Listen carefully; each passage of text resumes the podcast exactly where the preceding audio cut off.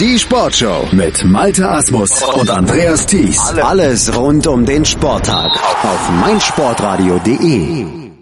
Am Samstag fiel auf dem Düsseldorfer Burgplatz die Entscheidung. Die deutsche Meisterschaft im Blindenfußball wurde entschieden zugunsten des MTV Stuttgart. Der hat sich im Finale nämlich mit 2 zu 1 gegen den FC St. Pauli durchgesetzt und damit den Titelverteidiger sozusagen entthront und die eigene Durststrecke überwunden. Die Stuttgarter seit 2014 ja nicht mehr deutscher Meister gewesen. Für die wurde es mal wieder Zeit und wie sie es geschafft haben, die St. Paulianer mit 2 zu 1 am Ende zu schlagen. Das weiß unser Mann vor Ort, der Spielbeschreiber Jonas Barkmann. Hallo Jonas. Hallo Malte. Ja, du hast am Wochenende diese Partie bzw. den ganzen Tag mit kommentiert, hast das Veranstaltungswochenende begleitet, den Samstag, ja, der ja auch so ein bisschen, bevor wir ins Spiel einsteigen, auch ein bisschen vom Wetter geprägt war. Äh, tatsächlich, also äh, wechselhafte Bedingungen in Düsseldorf. Ähm, zunächst war es morgens äh, zu Beginn des Einlagespiels relativ trocken und hat dann zwischenzeitlich äh, geregnet und das, das Ärgerliche war für die Spieler natürlich auch, dass das natürlich auch Auswirkungen hatte auf den Kunstrasen, der halt ohnehin schon anscheinend wohl relativ rutschig war. Ähm, und wie Alex Fangmann im Interview später noch sagte, dass er nicht einigermaßen gut, oder dass er dass er nicht perfekt verlegt war. Äh, und nicht ganz ehrlich, das hörte man auch, als, wenn man so über Holzplatten, unebene Holzplatten laufen würde.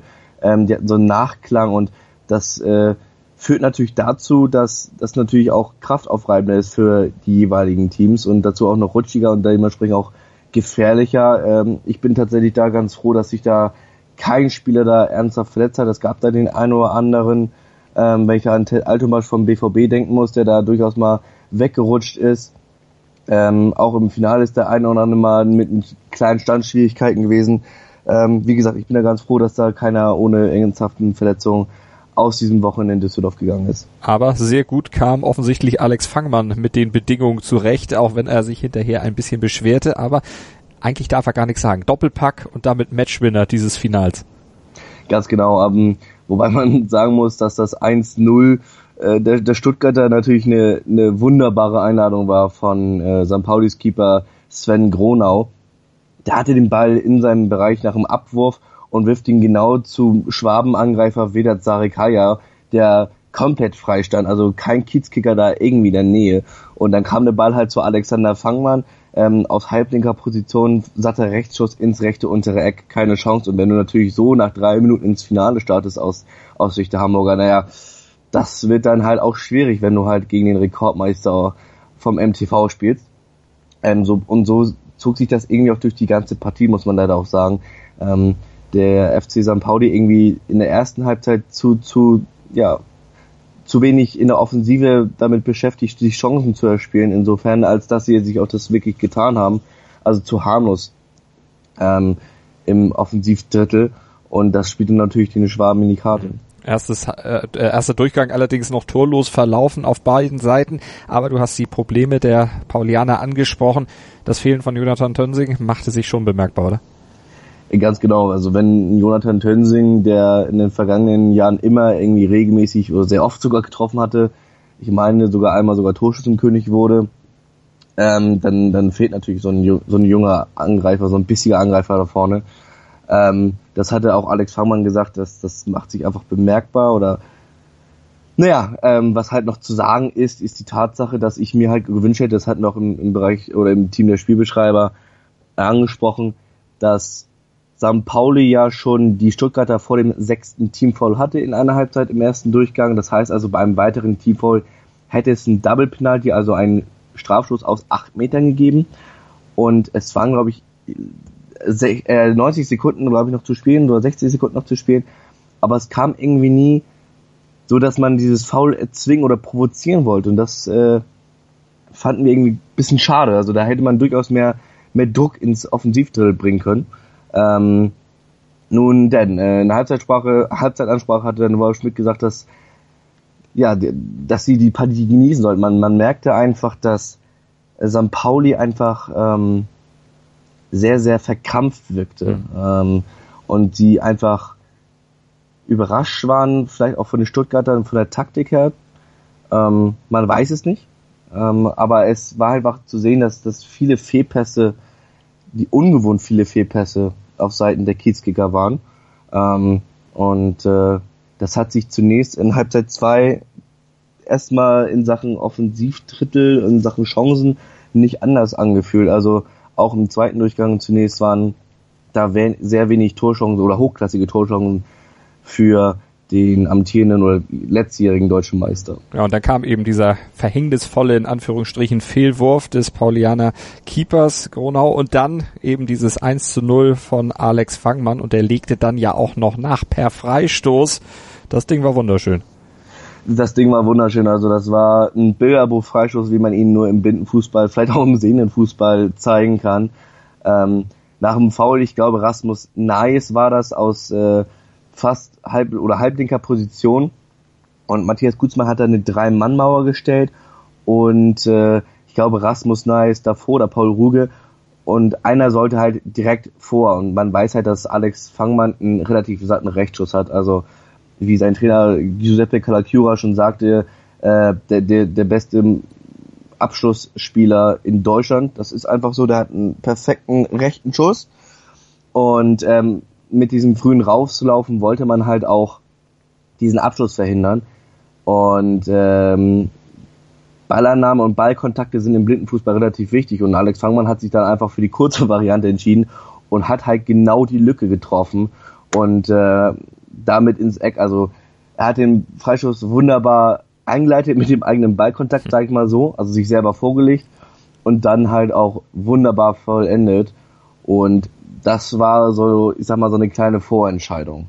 Die Vorentscheidung, denn am Ende auch die Entscheidung, weil auf Seiten St. Paulis dann eben zwar noch ein Tor fiel durch Serdal Celebi, allerdings das dann letztlich nach dann der vollen Spielzeit nur reine Ergebniskosmetik blieb. Ja, wobei das auch ein tatsächlich ein äh, sehenswerter Treffer war von halb rechts äh, mit links einfach mal durch alle Mann durch in den linken oberen Winkel. Also da keine Chance für Schlussmann Tim von Aken da irgendwie anzugreifen oder einzugreifen. Ich glaube, wenn man sich das Video nochmal anschaut, ich glaube, der bewegt sich noch nicht mal. Äh, so, so platziert war der geschossen. Ähm, klar, dann hat St. Pauli nochmal alles nach vorne geworfen in den verbleibenden äh, Sekunden und Minuten, aber ähm, dann hat es einfach die Erfahrung des MTV gemacht. Ich meine, da, da laufen mit Alex Fangmann und mit äh, Mulle Russam zwei Nationalspieler, auf dazu noch äh, Lukas Mirk, der in der Nationalmannschaft ist. Ähm, Vedat Sarikaya ist ja auch nicht mehr der Jüngste, der weiß natürlich auch, wie Blindenfußball funktioniert und haben die ja wunderbarerweise die, die, äh, die Hamburger eiskalt abge nicht eiskalt abgekocht, einfach abgekocht und am Ende eben diesen Titel geholt nach längerer Pause 2014. Ich hatte es eingangs gesagt, der letzte Titel für den MTV Stuttgart und wir hören gleich nochmal ins Interview von Alex Fangmann mit unserem Kollegen Florian Eib rein. Alex Fangmann, heute nicht als Kapitän, aber als doppelter Torschütze. Alex, dein Fazit zum Spiel. Ja, also das frühe Tor, glaube ich, hat uns sehr gut in die Karten gespielt. Ich weiß gar nicht genau, welche Minute es war, vielleicht können wir da helfen. Dritte. Dritte. Dritte Minute. Wir haben gerade spekuliert, ob es nicht vielleicht auch irgendwie 8. 9. war, aber ich wusste nicht so. Also das ist wirklich perfekt, wenn man so, so dann wirklich schade, das hat uns Zeit gegeben und dann vor allem die letzte Minute vor der Halbzeit, wo wir schon auf fünf Fouls waren und dann äh, das sicher runtergespielt haben. Gezeigt, dass wir echt mit dem Kopf da sind. Und dann haben wir gesagt, jetzt machen wir zweite Halbzeit genauso. Das ist dann nochmal das Tor ich hatte insgesamt das Gefühl, dass ihr schon irgendwie bissiger war in dem ganzen Spiel. Ist das auch ein das Gefühl? Ja, ich denke vor allem in der Stunde waren wir viel mehr nach vorne besser und ähm, das mag dann Pauli nicht so sehr gern. Wenn die ja schon früh angegangen werden, dann dann äh, Paul und äh, lassen sie immer Kritik bekommen. Das müssen wir auf jeden Fall verhindern. Ähm, hat bei denen auch nicht geklappt. Ja. haben wir eben gesagt, also da kam wirklich vom Fleck und da dann äh, ist natürlich super, wenn man da früh drauf und da schon ein paar Bälle gewinnt. Peter hat auch einmal richtig schöne Ball erobert und das gab dadurch. Äh, dann ist Gewicht zum Tor kurz. Jonas, lass uns dann noch auf die weiteren Spiele gucken, denn es ging ja nicht nur um das Meisterschaftsspiel, sondern ja, die Position dahinter wurden ja auch noch ausgespielt, so zum Beispiel im Spiel um Platz drei zwischen ja, den Marburgern und den Schalkern. Ganz genau, dieses Duell gab es ja schon vor drei Wochen beim Spieltag in Dortmund. Da konnten sich die Schalker mit 1-0 durchsetzen. In Düsseldorf auf dem Burgplatz war es dieses Mal dann andersrum. Da haben sich die Marburger mit, mit Marburger mit 2-1 durchgesetzt und das nach, wie ich finde, hervorragenden 40 Minuten. Also das war wirklich ein toller Blindenfußball-Spieltag, äh, beziehungsweise auch ein tolles Blindenfußballspiel mit viel Tempo, äh, ein rastiges mit vielen Zweikämpfen. Ich erinnere da doch nochmal an äh, Schalkes Hassan Koperan und Marburgs Björn Hoppmann, die sich da äh, im Duell der Elber, weil sie beide die Rücken Nummer 11 tragen, immer wieder äh, in Zweikämpfen verhaken. Dazu Tammy Kuttig, der auf dem ersten Augenschein vielleicht jetzt nicht unbedingt gerade ähm, von, von der Körperstatur mithalten kann mit beiden, weil er eben ein etwas eher schmächtiger, aber dafür schnellerer Typ ist, äh, hat sich da auch noch reingebissen in die Partie und äh, Kuttig war es halt auch eben, der das 1 zu 0 besorgte und das in einer Drangphase der, der Schalker, die halt aber die, die Chancen einfach nicht genutzt haben oder nicht effektiv genug waren, dreht sich da wunderbarerweise um die eigene Achse, äh, geht dann durchs Zentrum von der linken Seite und äh, Michael Tunic lag da schon auf dem Boden und dann drischte Tammy Kuttig da den Ball halb links oder ins linke Eck und ähm, das war dann halt auch der Halbzeitstand. Wie ging es am Ende komplett zu Ende? Wie ging es aus? Äh, 2-1 für Marburg, ähm, nachdem Ali Schaff dann auch zwischenzeitlich in der Schlussphase das 1-1 ähm, erzielt hatte aus halbrechter Position ins linke Eck, keine Chance. Ähm, und dann äh, wenige Sekunden vor Schluss, ich hatte mit Maurizio Valgolio das äh, Spiel beschrieben und Maurizio, es gab einen Timeout und Maurizio hat mich gefragt, ob wir dann das 6-Meter-Schießen sehen würden, was es halt nach Ablauf der regulären Spielzeit geben würde, beim Stande von 1-1. Und da habe ich gesagt, ja, weil zu diesem Zeitpunkt Marburg einfach nicht zwanghaft genug war vor der Kiste. Ähm, einfach zu wenig Druck. Und äh, da, da wäre einfach ein 1-1 in meinen Augen das, das richtige Ergebnis gewesen. Gut, 6 Meter schießen ist immer dann natürlich eine Glückssache aber letztendlich wäre es für meinen Augen das gerechte Ergebnis gewesen.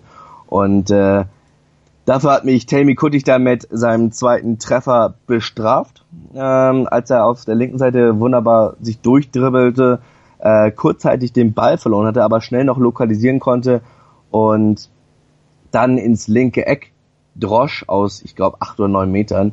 Ähm, da gab es wohl Unstimmigkeiten. Also Maurizio sagte, ähm, Michael Tunic, der, der Schalke-Schlussmann, hat sich da schon in eine Ecke entschieden, hat sich für die lange Ecke entschieden, hat da, äh, ja, wollte oder hat vermutet, dass Kuttig da in die rechte Ecke schießt. Der Ball ging genau in die linke Ecke und da sah äh, der Tunic natürlich nicht gut aus. Und äh, wobei man sagen muss, äh, wir haben auch hinterher heiß diskutiert tatsächlich, es hätte wohl auch noch einen 6 Meter geben können für Schalke. Das wäre dann die Chance zum 2-2 gewesen als Basti Schleich seinen 2-Meter-Torraum da verlassen hat mit dem Fuß. Da stand äh, Schiedsrichter Bastian Gelach nicht optimal und konnte natürlich aus der Position hinterm Tor natürlich das nicht unbedingt sehen, als wenn er da auf Ballhöhe gewesen wäre. Ähm, das wäre natürlich nochmal die Chance, aber ähm, Hassan Koperan hat ja im Interview gesagt, äh, danach im Spiel gesagt, das äh, ist okay, dass sie verloren haben, hat ihn zwar geärgert, ähm, vor allen Dingen, weil der Ball halt durch seine Beine ging, aber es sind halt immer wieder intensive Spiele und äh, sie haben halt letztes Jahr Rang 3 geholt, dieses Jahr Rang 4 und vor allen Dingen haben sie mit Ali Schafter den Newcomer der Saison, vom Alter her vielleicht jetzt nicht Newcomer, ähm, aber die Tatsache einfach, dass er neu in der Blindenfußball-Bundesliga ist und zu jedem Spieltag immer aus Istanbul eingeflogen wurde. Und der hat den Einsatz von äh, Hassans Koperans Bruder, also von Cengiz, äh, hat er gut wettgemacht, hat jetzt sechs Saisontore, bester Schalker Angreifer. Also das war schon ein guter Ersatz. Und wenn sie jetzt noch äh, die Defensive in den Griff bekommen, nachdem sie ja äh, in der regulären Saison äh, fünf Gegentreffer bekommen haben, also sprich, sie müssen halt gegen die, gegen die Top-Teams nochmal bisschen mehr punkten. Das hat ja auch Hassan selber angesprochen im Interview. Wenn sie das nochmal schaffen, wenn sie die nochmal ein bisschen mehr ärgern, dann kann es vielleicht auch mal zu diesem großen Wurf reichen, dass sie dann auch letzten Endes mal im Finale stehen. Also mal gucken, was in der neuen Saison dann passieren wird. Auf jeden Fall bleibt noch zu sagen, Dortmund am Ende Fünfter geworden. Borussia Dortmund kampflos, weil die Chemnitzer eben nicht angetreten sind. Durften dann auch trotzdem nochmal spielen, die Dortmunder. Allerdings ein Einlagenspiel, genauso wie die Jungs von Victoria Berlin. Dann durften auch nochmal vorspielen auf dem Burgplatz in Düsseldorf. Insgesamt dein Fazit der Saison und dein Fazit dieser Finalveranstaltung in Düsseldorf? Ähm, auf alle Fälle ein verdienter Meister, das muss man sagen. Zwar in der regulären Saison auf Tabellenplatz 2, aber unterm Strich kann man schon sagen, ähm, unabhängig davon klar auch, St. Pauli hätte es verdient. Also ob nun Stuttgart oder St. Pauli, letzten Endes haben es beide Mannschaften verdient, weil sie einfach die beiden die konstantesten waren mit der breiten oder mit, mit der Qualität im Kader, die sie halt dazu verfügen oder verfügen dafür, dass sie Meister werden dürfen. Ähm, da sind, waren sie Marburg noch einen Schritt voraus. Ähm, ich bin gespannt jetzt für die kommende Saison, wie es mit Dortmund weitergeht, ähm, die ja in der regulären Saison auf Tabellenplatz 5 geendet sind oder eingelaufen sind. Du hast angesprochen, das Einlagespiel gegen eine veränderte Marburger Mannschaft 0-0 und haben dann halt nochmal ihre Rookies aufgestellt, plus die beiden Nationalspieler Jonas Fuhrmann und Ted Altomasch haben da 4-0 gewonnen. Ähm, aus Sicht der Berliner kann man nur sagen, Hut ab, die haben eine wirklich tolle, couragierte Leistung gezeigt ähm, in Düsseldorf. Ähm, jetzt zurück zu den Dortmundern. Ähm, ich bin ganz gespannt, weil Ted Altomasch insbesondere bei den starken Gegnern immer in der Defensive mit involviert war, wie es in der kommenden Saison ist, weil sie durchaus das Potenzial haben, wirklich um Rang 3 mitzuspielen. Wir haben ja mit Jonas Fuhrmann und mit Ted Altomasch zwei nationale Spieler. Ich bin gespannt, wie es für die kommende Saison aussieht. Wir werden es auf jeden Fall verfolgen, dann auch wieder hier bei uns auf meinsportradio.de. Wir haben ja auch die gesamte Saison 2018 live übertragen hier auf meinsportradio.de. Jonas Bergmann hat kommentiert. Als Spielbeschreiber war er bei den meisten Events der Bundesliga der Blindenfußballer vor Ort. Vielen Dank auch für deinen Einsatz, Jonas, und ja, viel Spaß im, in der Off-Season. Man hört sich sicherlich in der neuen Saison dann wieder in Sachen Blindenfußball. Ganz genau. Danke dir, Malte vernimmt sich, was man will, dann wilde Gerüchte entstanden. Fast nichts davon stimmt. Tatort. Sport. Wenn Sporthelden zu Tätern oder Opfern werden, ermittelt Malte Asmus auf meinsportpodcast.de. Folge dem True Crime Podcast, denn manchmal ist Sport tatsächlich Mord. Nicht nur für Sportfans. Sei dein eigener Programmchef. Mit unserer neuen meinsportradio.de App wählst du jetzt zwischen allen Livestreams und Podcasts. Einfach, immer, überall. Hol dir unsere neue App für iOS und Android und bewerte sie jetzt bei Google Play und im App Store von iTunes.